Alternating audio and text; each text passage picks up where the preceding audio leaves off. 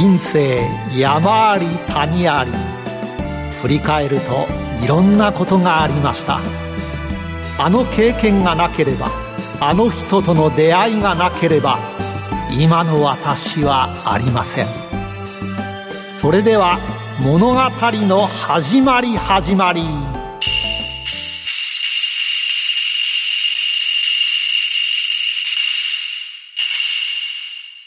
企業トップが語る人生波乱万丈。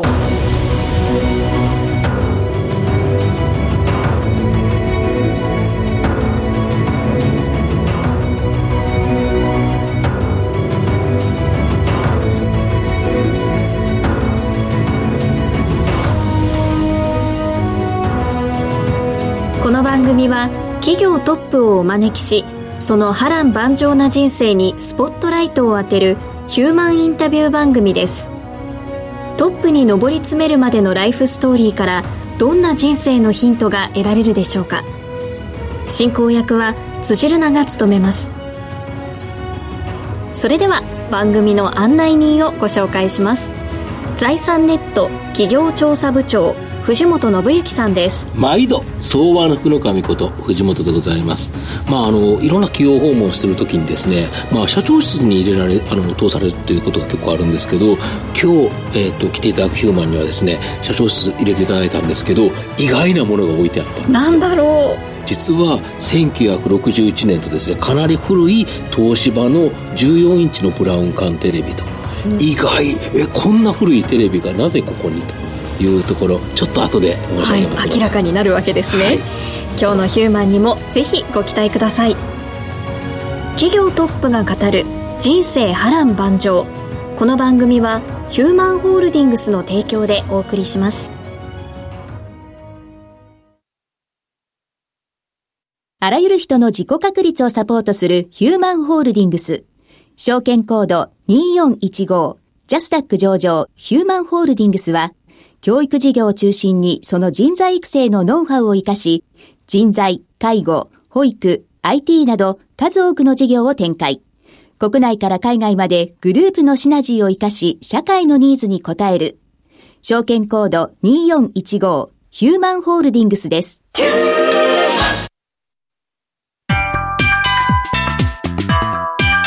伊藤ヒューマン、ここ東西。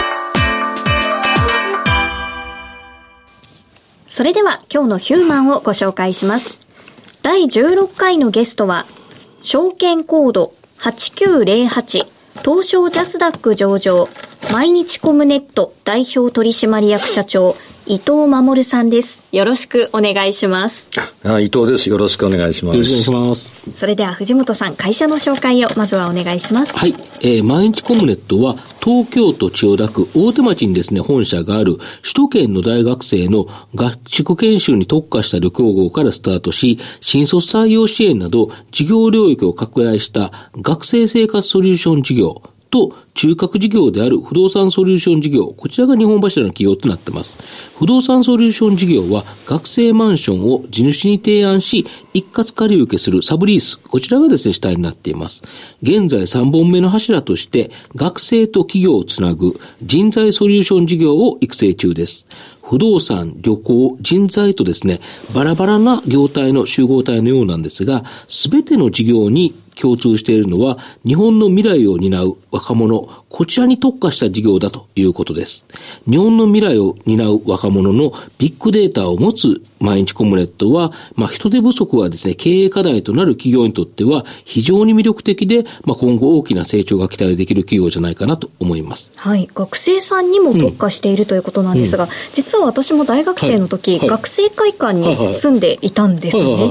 で、学生会館の管理運営業務もしているということで、うん、少子化になっても、親にとっては安心なので、とてもここもニーズがある分野じゃないかなと。そうですね。で、実は少子化でも、ここは増えていくっていうのは、後ほど申し上げますので。はい。今日は伊藤さんの人生にロックオン。今からその生態を探るべく、トップに上り詰めるまでの人生についてたくさん質問します。一問一答形式でお答えください。それでは、よーい、スタート生年月日、年齢は？はい、えー、昭和26年4月14日生まれ、今66歳です。お父さんの職業は？普通のサラリーマン。兄弟は何人？ね、私入れて4人です。子供の頃は一言で言ってどんな子？まあ、達観した変なやつって感じだと思います。勉強スポーツどっちが好きでした？真ん中ぐらい。真ん中。初恋は何歳？幼稚園の頃だと思いますけども、えー、うちの女房とよく似た、あ可愛い子でした。奥様重いですね。ですね国語算数英語社会理科どの科目が一番得意？うん社会ですね、ここは間違いなく。一番好きな芸能人スポーツ選手など有名人は？ええやっぱり大学の先輩は長嶋茂雄です。そうですね。大学の先輩ね。一番尊敬する人は誰？えー、高杉晋作、子供の頃は何になりたかった？サラリーマン。また社長になるとは思っていなかったということですねね、全く。社会人1年目はどこでスタートしましたか？某大手食品メーカーです。好きな言葉座右の銘などはありますか？えー、高杉晋作の、えー、面白きこともなきよう面白く、えー、住みなきすものは、えー、こうなりけ。名詞の裏に書いてあるんですねそれでは最後の質問です、私を一言で表現してください。うんとね、ここのコンピュラタワーっていうので、コンピュラ様っていうとやっぱり、たぬき川じゃなくて岸根川かなというふうに思いました。ありがとうございます。このスタジオがあるのが、うんうんここのコンピュラタワーということでお答えいただきました。ありがとうございます、はい。さて藤本さん気になったものは？やっぱ高杉晋作ですか。あの、彼28歳で亡くなったんですけど、私28歳で会社を起こして、はあ彼の命日が僕の誕生日なんです。ええそう。そういうあの偶然で。なるほど。あと、あの、社長のですね、いろんな、あの、過去あると思うんですけど、かなりご両親が放任主義で、かなり自由な学生生活を送られたとか。いや、あのなんか子供の頃から通信簿を見せろとか言われたことも一度もないし、従って見せておりませんでした。通信簿で例えば大学とかか受けるときでも、どこを受けるとかなんとかって言われなかったんですか？それもあの、自分で考えて、はい。えー、なりきりけたんですけども、はい全部自己報告です。ええす、すごいですね。就職選びもやっぱり自己報告。うん。全部自己報告。自己報告なるほど。で、今だと、特にあの、女子学生に人気な、まあ、あの、先ほど、あの、長嶋茂雄さんという形だったんですけど、あの、立教大学の観光学科、こちらにですね、進学されたそうなんですけど、なぜこの観光っていうのを選ばれたんですか、いや、これもね、あの、付き合い受験だったんです。はいはい。まあ、浪人して、あの、行こうかなと思って、付き合い受験で受けたら、たまたま、あの、受受かっちゃった。かっちゃったと。なるほど。行きたいやつは落ち落ちましたけど。なんかよく芸能界にスカウトされた時の理由みたいな感じですよね。で、行った時、今はなんか女の子いっぱいいるんですけど、その時は男ばっかしだったんですか？それどんな感じだったんでそすの時はね、かはい。女性はね、10人に1人ぐらい。ああ、そうですか。そしたら男性ばっかしですね、実質的にはね。なるほど。そういうところ行くと大体あれですか、旅行代理店とかホテルとかっていうところにご就職されるのが多いんですか？うん、ほとんどそうでした。なるほど。なんでそこで、あの、大手食品会社っていうのを選んだんですか？いや、もともとね、付き合い受験なので、あの、就職のイメージは、あの、観光の延長じゃなかったんですよね。うんうんうん。なるほど。どうもなんか、添乗員っていうと、米付きバッタみたいに頭が下げるだけで、うん、なんていうのか、主体性がないなって感じがしたので、そこは避けました。ああ、なるほど。ホ。テルも自動的だし、うん。主体性がないので、なるほど。ましたね。で、食品会社に就職したとはい。いうことですよね。で、ただずっとそこに食品会社にいたら、今食品会社の社長さん使ったら違うので、違うでしょうね。とすると、あのーそこを辞めてですね、なんか妙高高原のホテルの支配人になっちゃったっていうんですけど、はい。これ、え、ど、ど、どういう経緯ですか、あれ？うん、あの、自分には珍しくですね、模範社員になろうと思って、うち国務欠勤、えー今まで自由放任だったのに。えー良い子をしていたら、あの、頭のこう、DNA がちょっと異常をきたして、まあ、ストレスとかノイローゼとか、まあ、そんなことで、ちょっとこれは、適性がないのかなと思っていた時に、はい。まあ、たまたまあの、その会社で、あの、パートのおばさんと仲良くなって、よくしゅよろず相談を受けた時に、はい、えー、そのおばさんの弟さんが、うん、えー、サラリーマン辞めて、うん、あの、妙高高原で民宿やったらそれがうまくいっちゃったと。はい、で、えー、地元の地主とか地権者集めてホテルを作っているんだけども、はい、えー、期待していた支配人が、うん、えー、家庭の都合で来れなくなったと。うん。うん、で、ところで伊藤さん、あんたは、あの、うん、立教自体ホテル経営の税務になんじゃないのって言われて、うん。うん。うん、で、思わずもう、脱サラ脱とかいうのを決めちゃったと。なるほど。そのあたり、あれですよね、妙高高原、あの、あれですよ、えっ、ー、と、昔だと、あれですか、なんかドラマがあったとか。あ、あの、当時ですね、うん、えー、高原にいらっしゃいっていう、あの、うん、八ヶ岳のにあったこう、八ヶ岳ヒュッテを再建するっていうドラマが、非常に人気がありまして、主演が田宮二郎で。田宮二郎さん。あと山本陽子で。はい。で、高原の支配人。はい。え、俺も高原の支配になれるのかなっていうのがあって、はい、はい、今、あの、ペンションはいっぱいできましたけど、当時、ペンションのオーナーっていうのは非常に人気の、あの、総企業だったんですね。で、かといって私は、あの、資産家の息子じゃないので、できないので、ああ、なんだ、サラリーマンの自分だ、でも支配になれるのかなということで、夢を膨らませて、えー、脱サラをしてしまったと。なるほど。計画性は全くありませんでした。いえで、そこからですね、ホテルのオーナーさんが、ちょっと経営なんで逃げちゃったということで、なんか大変な目に遭わされたとか。そうなんです。あの、うん、支配人といってもですね、うん、駅にお客さんを迎えに行くことから始まって、うん、えー、フロントで受けて、うん、で、パブコーナーで、うん、マスター兼、えー、専属貸しがあって、はい、それが片付け終わるとお風呂掃除ということで、はいはいえー、寝てましたら起こされて、はい。えー、伊藤君、これから私は金策で、はい。えー、東京に行くけど、もしかしたら戻ってこられないよと、はい、いうことを言われて、はい、それ寝ぼけだったんで、あ、そうですかなって言ったんですけど、えー、それで、が最後の別れでした。え？それで、え？それでいなくなって、だけど大変なんだ。から予約してるお客さんもおられるし。翌日からお客さん来ますし、うん、1月の18日だったので、うん、そこで私はもう、お客さんを守らなきゃいけないということで、うん、あ噂はすぐ伝わりますけども、すぐにあの、電気ガス水道のインフラですか、うん、に事情を話して、私は、私があの責任を持ってたって、まあ使用人の支配人ですけども、まあ当時まだ、あ公共機関も緩かったんですよね。うん、今でもの分は、あの、棚上げしてくれと。うん、これからの分はキャッシュオンデリバリーで、あの、私が払うからということで、えー、電気ガス水道、それから、あの、肉とかさ、ガソリンとか全部一般債権も、はい、えー、事情を話したら、あの、まあ、まだ、時代が緩かったんですかね。うん、あの、みんな、そう、そうか、そうか、あんたも大変だね、と。うん、若いからして苦労してるね、ということで、うん、えー、協力してくれて、あの、なんとか、シーズンは最後まで、あの、うちにお客様をですね、うん、迎え入れて覚え出すことができましたね。うん、もう人柄でしょうね。お人柄そうですよね。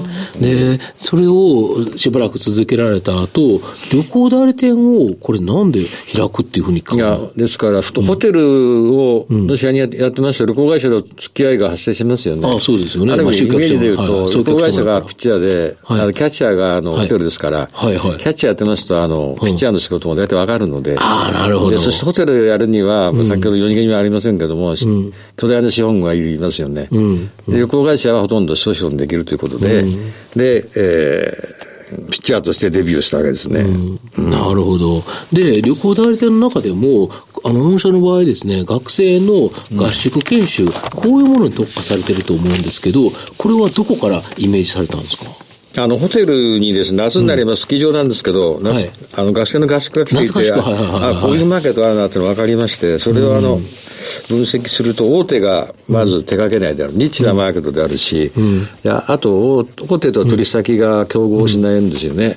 あの、熱海とか鬼怒川のあの、大規模なリゾートじゃなくて、え菅平とか軽井沢とか山中、富士五湖とか、ですから、大手と取り先が競合しないし、大手が参入しないと。うん、それから一番大きいのは、あの、職場旅行は事業計画に入ってこないんですけど、福利厚生ですので、あの、部活はですね、強くなりたいとか、優勝したいってことありますから、必ず、あの、訓練の場が発生しますので、ですから、事業計画に、その、合宿が入ってくるということで安定感があるんだと。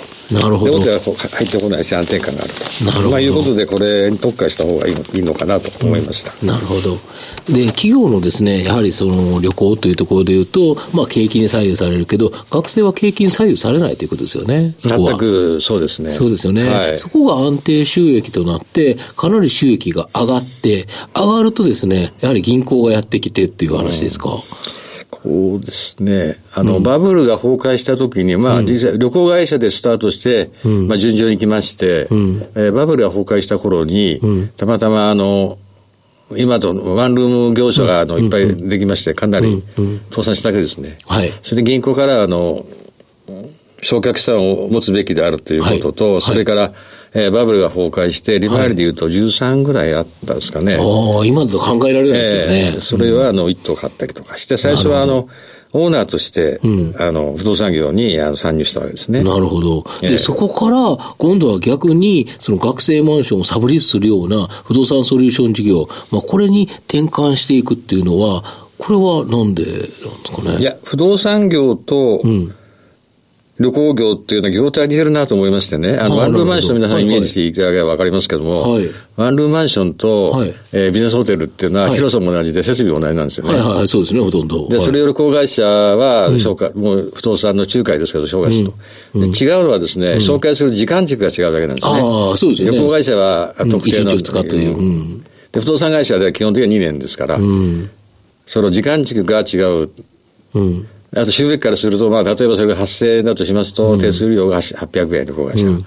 えー、不動産会社一月分ですか？ら8万円と。800円と8万円とあの100倍違うということで、うんうん、まあ、業態似てるし、うん、パフォーマンスも高いなということで、最初は中海から入りましたけども、うん、あの、まあ、上場を機に、あの、富裕層の方から、不動産有効活用と。で、もともと大学生のマーケットは、あの大学生、大学生の中身であります。サークル合宿やってましたから、これは在校生の注意がもできるし、というようなことでスタートしましたね。今は、あれですよね、学生が、例えば大学受かると、御社の学生マンションに入って、で、4月に入ってくると、部活動を始めて、サークルとか入ると、御社の合宿旅行に行って、で、しかも最後出口までやってるんですよね。うん。それをですね、ワンストップソリューションサービスと言ってますけれども、入り口が、うん、えー、まず、あの、不動産でスタートすると。うん。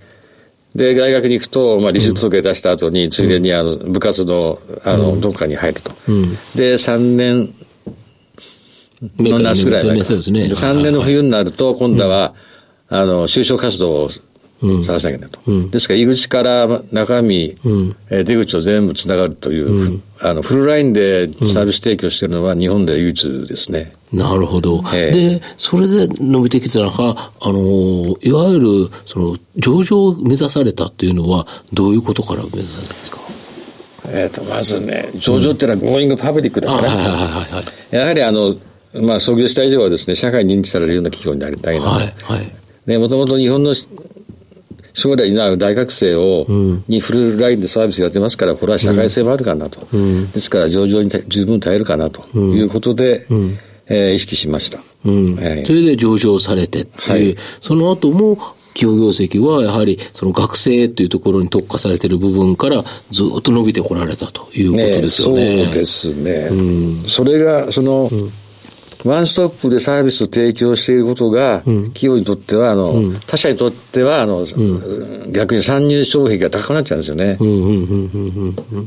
あの、マンションをですね、作ったりとか、こうホールドするのは、あの、資本があれば誰でもできますけども、どうオペレーションするかっていうことは、なかなか大手でもできないと。なるほど。いうことで、うちの独自性が、あの、と差別化ができているということだと思いますね。なるほど。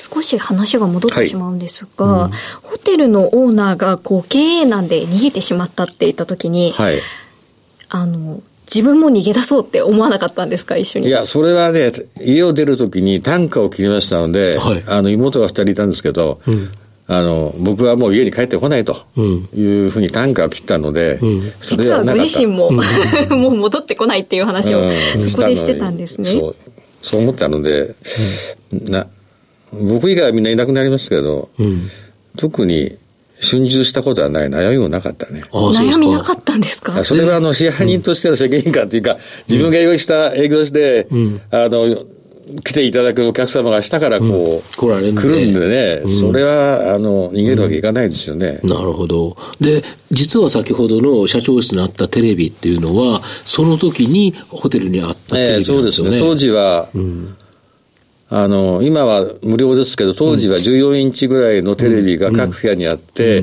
えー、右にこう、あ100円入れるところがあって、1時間とか見れるやつですよね。そそれを記念品として、うん、あの、今でも自分の部屋に飾ってますね。そうですよね。あれ、結構、あの、あの社長室の中では、かなり違和感があるものとして、僕は本当びっくりしたんですけど、やはりあれはその時の思いっていうのを。そうですね。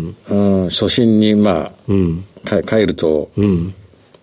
いうことが必要だなと思うときに、うん、こう見てみますね。ああ、あれ映らないですもんね、もうね。映らないと思います。そりゃそうですよね。1961年だからもう何年前だ、絶対映らないと思うんですけど、うん、だけどあれって、車掌にとっては素晴らしい宝物ですよね。そうですね。あれが原点ですからね。社長室にいろんな方がいらっしゃると思うんですけど、テレビの話をこうすることとかもあるんですか、ね、ありますよ。何ですか、あれはっていう。僕も最後に出ていくときに、社長あれ何ですかって聞いたと思うので、うん、結構皆さん聞かれますか、来られた方。そうだよね。うん。異彩を放ってるからね。うん、そうですよ。他のやつは別に普通に社長室に大体あるようなものが置かれてて、あれだけポツンと、まあ、神棚もあるのは結構ある会社多いので、うん、そんなに違和感ないんですけど、ね、はい。本当、うん。あそこに伊藤ヒューマンのすべてが詰まっていると言っても過言ではない、ということですね。ここまでは伊藤さんの過去を振り返る伊藤ヒューマン古今搭載をお送りしました。伊藤ヒューマン現在未来ここからは現在未来のお話を伺っていきます。はい。あの、毎日コムネットをですね、社長、何か一言で表現すると、どんな会社になりますかね？一言で言うとですね、うんえー、衣食住ってありますよね。はいはい、人間が生活するための。はい、それを大学生に提供していると。ああ、なるほど。で、違うのはですね、うん、いはですね、子供じゃなくて、うんうん、えー、部活のあの、自己実現のイベントね。はいはいはい、はい、それから、職は、職業。うんうん、職業。はいはい、仕事、仕事ですね。出口戦略ね。はいで、住は住まいですから、衣食住すべてを提供している会社だと。社会、学生インフラには必要な会社であると。なるほど。いうことだと思いますね。しかも、あの、少子化なんですけど、御社の、まあ、主力としているですね、首都圏の有名大学、こちらの学生数って、実は増加してるんですよね。そうなんですよね。確かに18歳人口は、あの、減っておりますけども、うん、あの、受験、確かね、男性は60%弱、うん、うんえー、女性も約50%弱がもう、フランスの大学に出てるんですよね。うん、で特にあのまだ女性の大学進学率と男性の差がね、7%ぐらいあるのかな。で、うちに入居している、うん大学生の7割は、うん、えー、女子大生です。なるほど。ですからまだ伸びしろがあるっていうことですね。まあ、親御さんからすると、うん、やはり男よりも、女性の方がね、うん、あの、快適な環境と安全性を提供しなきゃいけないということで、女性の、女性が多いですね。そうですよね。それ社会人とか何とかいいろんな人がいるところに、やはり雑多に住むというよりは、同じ学生という立場で、えー、住んでるマンションの方が、やっぱり親としては安心できますよね。うん、私が卒業した池袋の大学も、うん、えー、全学部で女性が確か55%近くあるんですね。女性の圧倒的に。なるほど。そうすると、この女性が増えてくると、やっぱり御社のお客様っていうのも増えてくると。あそうですね。いうことですよね。えー、ですから、あまり心配しておりませんね。なるほど。社長、今一番楽しいのは何をしてるとか楽しいんですか？どうかな。まあまあ、奥さんと下手なゴルフやってる時ですかね。愛妻家ですよね。先ほどの質問でもそうそうそう。初恋の人が奥さんに似ているっていうのは、ちゃんとその、なんか、奥さんがこの番組を聞くんじゃないかと。お優しいですね。そうですね。相手のことを思いやる気持ちってきっと社員の方にも伝わってるんでしょうね。そうですね。社長の今の夢っていうのは何ですか？これもね、延長線の話ですけども、はい実現不可能だと思いますけど、長生きした方が、はい、えー、達成する可能性が高いっていうのがあるんですよ。はい。はい、あの、エイジシュートなんですよ。はいはいはい。長生きすればするほど、達成る可能性高い。長生きで健康ね。はい。いうことだと思うんですゴルフで100で100っていう。そう、100歳で70歳で70とか。そう。そう今は無理ですけど。70で70だったらプロ、プロ、プロ並み なんですよね。プロ、プロ、プロ以上ですよね。70、そうですよね。2アンダーでいかなきゃいけないんで、なかなかこれは難しいですよね。うん、だって80になると、8オーバーとかでいけるわけまだ苦しそうね。まだ苦しいですか？90だと18オーバーっていう。90だとやや見えてくるかなと。100だと28オーバーですもんね。そう。そうですよね。そう。うん。ただ、100でだけど、そこまで、あの、ゴルフボール叩けるのかっていう、そこの体力とのあれですよね。そうです。うん、そのインフラ作りは、あの、うん、していかないといけないですね。健康年齢をずっと保つということですね。何か続けていらっしゃることあるんですか、ゴルフ以外に。こう健康。いや、僕ね、あれですよ。うん電車で通勤してるし、車は使わないし、はいうん、毎日あの、1万歩目標で、乗るのが7000歩で、それはずっと継続的にやってますね。はい、僕も結構歩いてますけど、社長結構歩いてますね。なるほど。最後、あの、10年後のですね、伊藤社長何をしてると思いますか？若い時は、旅行業の時は世界中ほとんど回りましたけども、一、うん、人だったんですね、仕事でね。うんうんうん、ですから、まあ、妻とのんびりとヨーロッパ旅行とか、うんしてもしたいかなと思ってますけども。いいですね。また奥さんが羨ましいですね。いかに愛妻かっていう感じがしますよね。本当ですね。さて、ここまでお話伺ってきたんですが、結構波乱万丈ですよね。めちゃめちゃ波乱万丈ですよね。でも、辛くなかったっていう感じですよね。うん。そんな。それは間違いない。間違いない。社長、ポジティブですよね、めちゃめちゃ。そうかな。うん。平時はあんまり楽しくないけど、有事の方が楽しいですよね。ああ、なるほど。これは名言かもしれませんね。ねありがとうございます。はい、今日のゲストは、証券コード8908東証ジャスダック上場毎日コムネット代表取締役社長伊藤守さんでした。伊藤さん、ありがとうございました。どうもありがとうございました。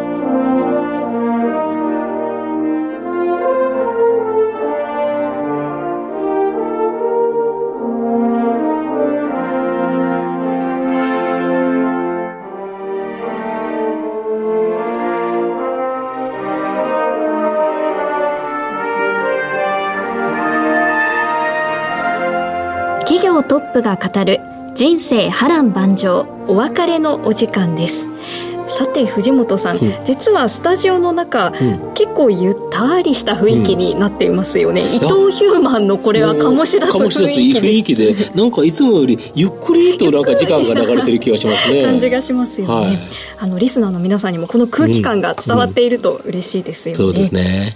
そしてあの全然20代から30代にかけてはちょっと辛いこと、うん、普通の人が見たら辛いこともあったけれども、それも嫌じゃなかった、うん、このポジティブシンキング私たちも学んでいきたいですね。はい。ここまでのお相手は藤本信之と辻るなでお送りしました。それでは来週のヒューマンにもご期待ください。企業トップが語る人生波乱万丈。この番組はヒューマンホールディングスの提供でお送りしました。